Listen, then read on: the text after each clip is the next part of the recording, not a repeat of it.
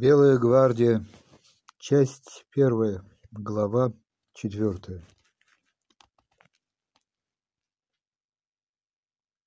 Как и многоярусные соты, дымился и шумел и жил город, прекрасный в морозе и тумане на горах, над Днепром. Целыми днями винтами шел из бесчисленных труб дым к небу. Улицы курились дымкой, и скрипел сбитый гигантский снег.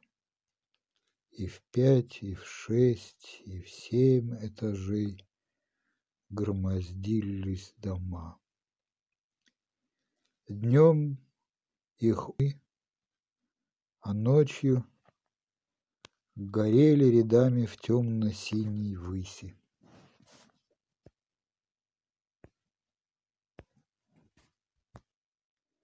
Цепочками, сколько хватало глаз, как драгоценные камни сияли электрические шары, высоко подвешенные на закорючках серых длинных столбов. Днем с приятным ровным гудением бегали трамваи с желтыми соломенными пухлыми сиденьями по образцу заграничных. Со ската на скат, покрикивая, ехали извозчики, и темные воротники, мех серебристый и черный, делали женские лица загадочными и красивыми. Сады стояли безмолвные и спокойные, отягченные белым нетронутым снегом. И было садов в городе так много, как ни в одном городе мира. Они раскинулись повсюду огромными пятнами с аллеями, каштанами, оврагами, кленами и липами. Сады красовались на прекрасных горах, нависших над Днепром, и уступами поднимаясь, расширяясь, порою пестря миллионами солнечных пятен, порой в нежных сумерках царствовал вечный царский сад. Старые сгнившие черные балки парапета не преграждали пути прямо к обрывам на страшной высоте.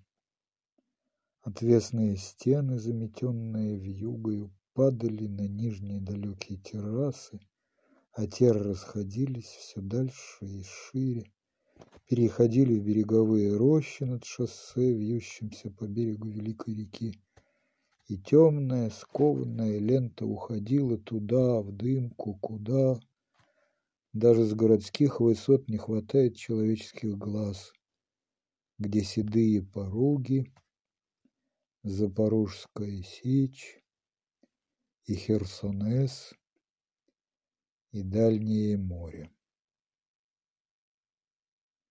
Зимою, как ни в одном городе мира, упадал покой на улицах и переулках и верхнего города, на горах, и города Нижнего, раскинувшегося в излучине замерзшего Днепра, и весь машинный гул уходил внутрь каменных зданий, смягчался и ворчал. Довольно глухо. Вся энергия города, накопленная за солнечное и грозовое лето, выливалась в свете. Свет с четырех часов дня начинал загораться в окнах домов, круглых электрических шарах, в газовых фонарях, в фонарях домовых, с огромными номерами и в стеклянных сплошных окнах электрических станций, наводящих на мысль о страшном и суетном электрическом будущем человечества. В их сплошных окнах где были видны неустанно мотающие свои отчаянные колеса машины, до корня расшатывающие самое основание земли. Играл светом и переливался, светился и танцевал и мерцал город по ночам до самого утра, а утром угасал, одевался дымом и туманом. Но лучше всего сверкал электрический белый крест в руках громаднейшего Владимира на Владимирской горке. И был он виден далеко, и часто летом в черной мгле, в путанных заводях и изгибах старика реки, из ивника лодки видели его и находили по его свету водяной путь на город, к его пристаням. Зимой крест сиял в черной гуще небес и холодно и спокойно царил над темными пологими далями московского берега, от которого были перекинуты два громадных моста. Один цепной, тяжкий, Николаевский, ведущий в Слободку на том берегу, другой высоченный, стреловидный, по которому прибегали поезда оттуда, где очень-очень далеко сидела, раскинув свою пеструю шапку, таинственная Москва. И вот в зиму 1918 года город жил странной, неестественной жизнью, которая очень возможно уже не повторится в двадцатом столетии. За каменными стенами все квартиры были переполнены. Свои давнишние исконные жители сжались и продолжали сжиматься дальше, волей-неволей впуская новых пришельцев, устремлявшихся на город. И те как раз и приезжали по этому стреловидному мосту оттуда, где загадочные сизые дымки бежали. Седоватые банкиры со своими женами бежали. Талантливые дельцы, оставившие доверенных помощников в Москве, которым было поручено не терять связи с тем новым миром, который нарождался в московском царстве. Домовладельцы, покинувшие дома верным тайным приказчикам, промышленники, купцы, адвокаты, общественные деятели. Бежали журналисты, московские и петербургские, продажные, алчные, трусливые, кокотки, частные дамы из аристократических фамилий, их нежные дочери, петербургские бледные развратницы с накрашенными карминовыми губами, бежали секретари директоров департаментов, юные пассивные педерасты. Бежали князья и алтынники, поэты и ростовщики, жандармы и актрисы императорских театров. Вся эта масса просачиваясь в щель, держала свой путь на город. Всю весну, начиная с избрания Гетмана, он наполнялся и наполнялся пришельцами. В квартирах спали на диванах и стульях, обедали огромными обществами за столами в богатых квартирах, Открылись бесчисленные съестные лавки, паштетные, торговавшие до глубокой ночи, кафе, где подавали кофе и где можно было купить женщину, новые театры, миниатюр, на подмостках которых кривлялись и смешили народ все наиболее известные актеры, слетавшиеся из двух столиц. Открылся знаменитый театр «Лиловый негр», и величественный до белого утра гремящий тарелками клуб «Прах». Поэты, режиссеры, артисты, художники на Николаевской улице. тотчас же вышли новые газеты, и лучшие перья в России начали писать в них фильетоны, и в этих фильетонах поносить большевиков.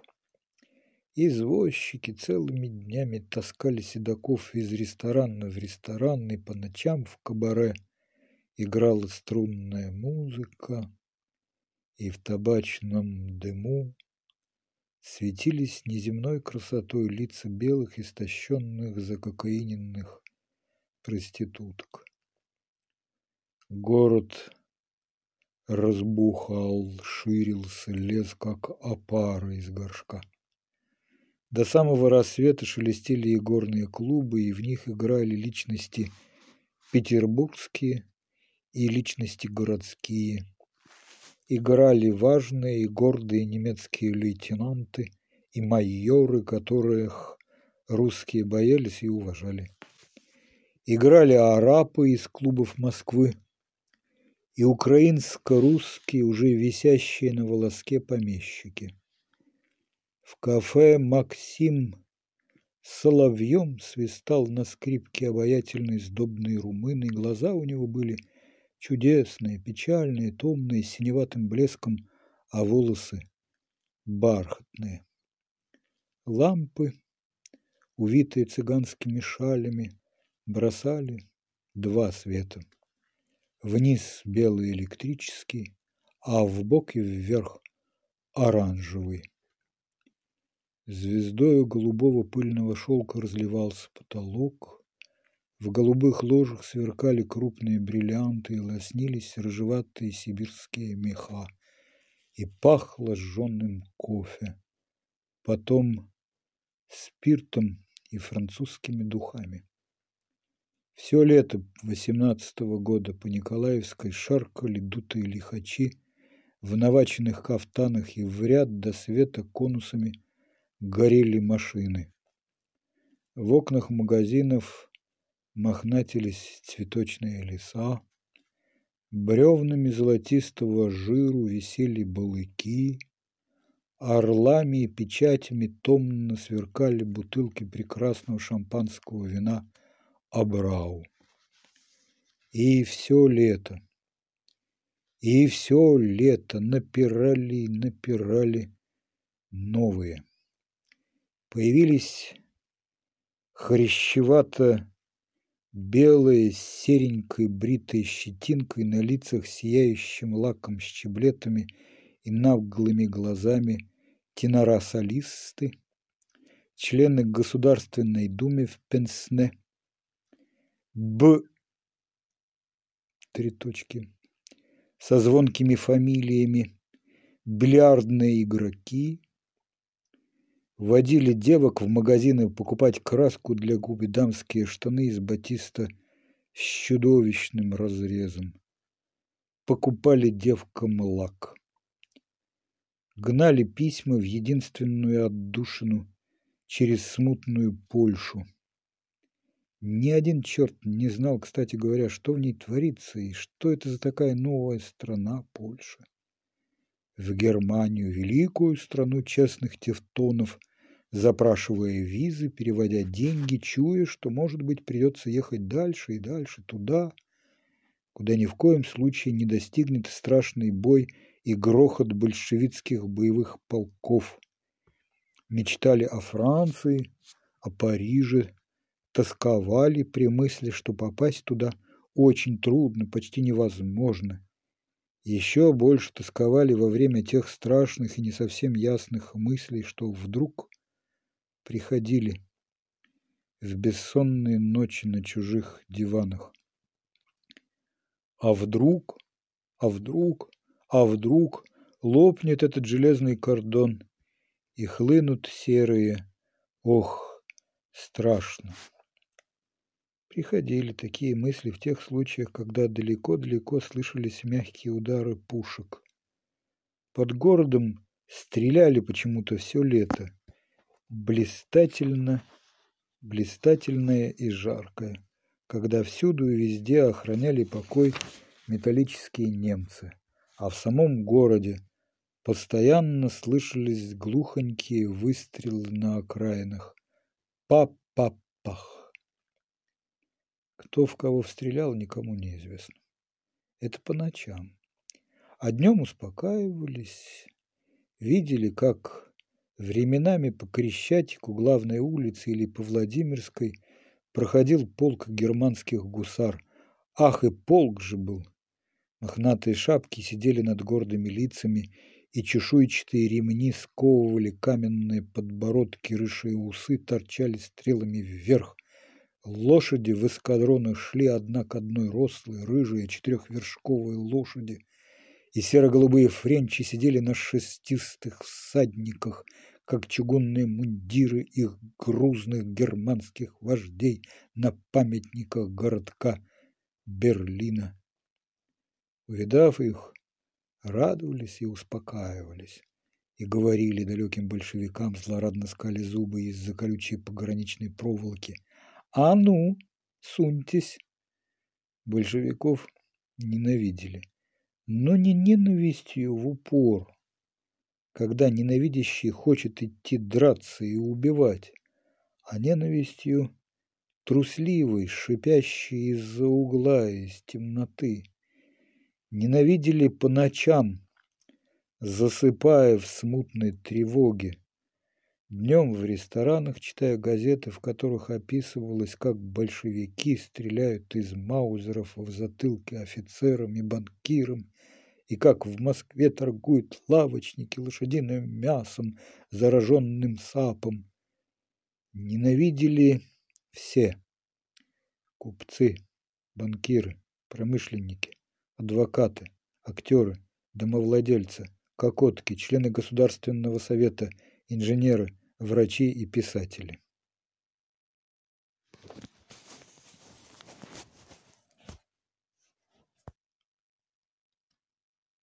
Были офицеры, и они бежали из севера, из запада бывшего фронта, и все направлялись в город. Их было очень много, и становилось все больше.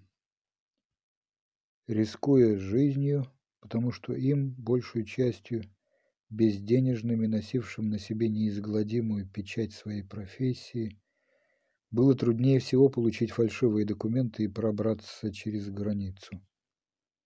Они все-таки сумели пробраться и появиться в городе, стравленными взорами, вшивые и небритые, беспогонные, и начинали в нем приспосабливаться, чтобы есть и жить. Были среди них исконные старые жители этого города, вернувшиеся с войны в насиженные гнезда с той мыслью, как и Алексей Турбин, отдыхать и отдыхать и устраивать заново не военную, а обыкновенную человеческую жизнь. И были сотни и сотни чужих, которым нельзя было уже оставаться ни в Петербурге, ни в Москве. Одни из них – кирасиры, кавалерогарды, конногвардейцы и гвардейские гусары – выплывали легко в мутной пене потревоженного города. Гетманский конвой ходил в фантастических погонах, и за гетманскими столами усаживалось до двухсот масляных проборов людей, сверкающих гнилыми желтыми зубами с золотыми пломбами.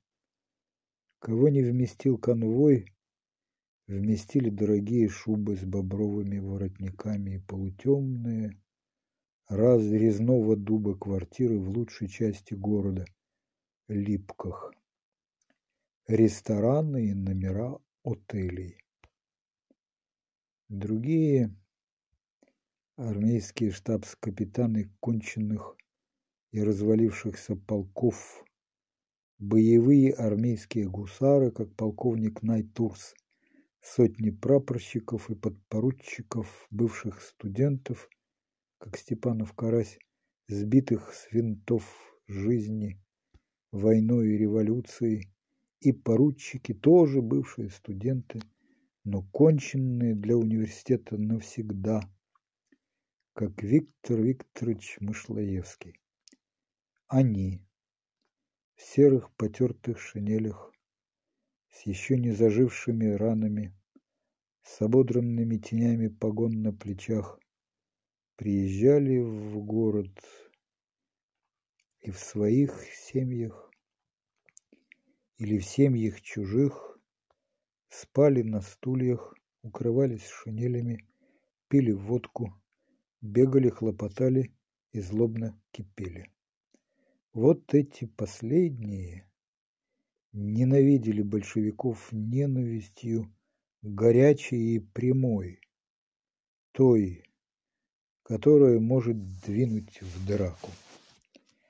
Были юнкера. В городе к началу революции оставалось четыре юнкерских училища – инженерное, артиллерийское и два пехотных. Они кончились и развалились в грохоте солдатской стрельбы и выбросили на улицы искалеченных, только что кончивших гимназистов, только что начавших студентов, ни детей и ни взрослых, ни военных и ни штатских, а таких, как семнадцатилетний Николка Турбин. Все это, конечно, очень мило, и над всем царствует Гетман. Но, ей-богу, я до сих пор не знаю, да и знать не буду, по всей вероятности, до конца жизни, что собой представляет этот невиданный властитель с наименованием, свойственным более веку XVII, нежели XX. Да кто он такой, Алексей Васильевич? Кавалергард, генерал, самый крупный богатый помещики. Зовут его Павлом Петровичем. Какой-то странной насмешки судьбы и истории, избрание его, состоявшееся в апреле знаменитого года, произошло в цирке. Будущим историкам это, вероятно, даст стабильный материал для юмора. Гражданам же, в особенности оседлым в городе и уже испытавшим первые взрывы, взрывы междоусобной брани, было не только не до юмора, но и вообще ни до каких-либо размышлений. Избрание состоялось с ошеломляющей быстротой, слава богу. Гетман воцарился, и прекрасно. Лишь бы только на рынках было мясо и хлеб, а на улицах не было стрельбы, и чтобы ради самого Господа не было большевиков, и чтобы простой народ не грабил. Ну что ж, все это более или менее осуществилось при Гетмане, пожалуй, даже в значительной степени.